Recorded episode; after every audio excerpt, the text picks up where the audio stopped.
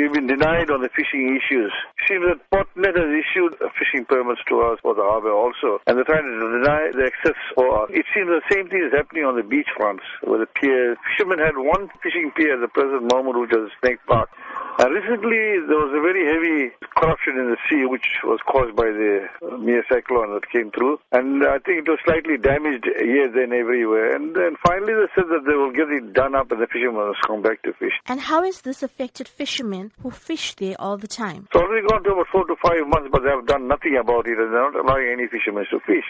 How is a subsistence fisherman going to do a living? How is he going to put food on his table?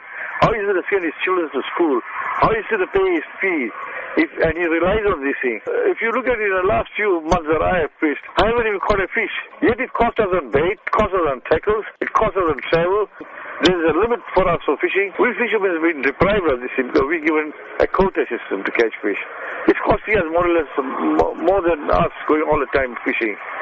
You know, it's not fair, it's very unfair. And what was the decision that was taken at the meeting? Now that we want to form a defiance campaign and come back fighting again, we should start taking action and pushing through this thing, because it seems that no one is taking heed to whatever we say. There will be a march on Wednesday, and then after that we want to discuss how we're going to go forward. At the end of the day, today the fishermen are still suffering.